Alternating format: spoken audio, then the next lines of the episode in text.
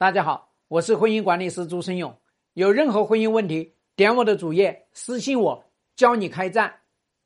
哎呀，老公经常喜欢冷战，怎么办？不爱说话，我的心情老是受他这个影响，然后呢，弄得自己很不爽，很难受。还能解决吗？能解决，那要去跟他开战嘛，对吧？用夫妻沟通法门跟他开战嘛。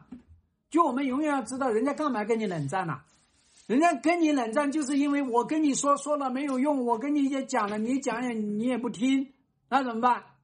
说了没用，人家就不说了嘛；讲了不听，人家就不讲了嘛。所以大家知道呢，人跟人之间的这个关系其实是很简单的。你把人家的诉求当回事儿，那么人家也把你的心当回事儿。所以呢，你永远都是以自我为中心，那么夫妻就做不成夫妻。不爱说话要怎么说呢？要像谈恋爱的时候那样说吗？人家有心事要跟你讲，你不知道人到中年有很多不堪，没法跟你讲啊。所以这就是为什么好多男人人到中年到外面去讲啊，找那个失足妇女讲，找洗脚妹讲，对吧？他偏偏就不找他的老婆讲，为啥呀？老婆又要来教训他，又要来劝解他。他不想听你的这些劝解，他只想别人听听他说话，仅此而已。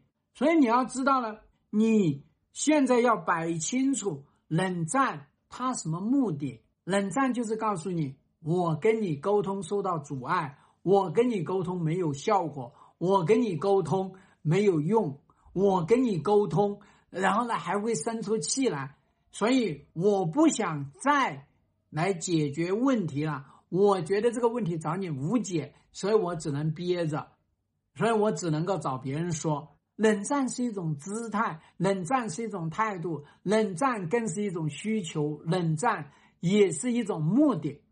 所以我们用夫妻沟通法门去跟他开战。第一战直截了当，老公你在跟我冷战，你冷战的目的要解决，帮帮帮帮帮，告诉他。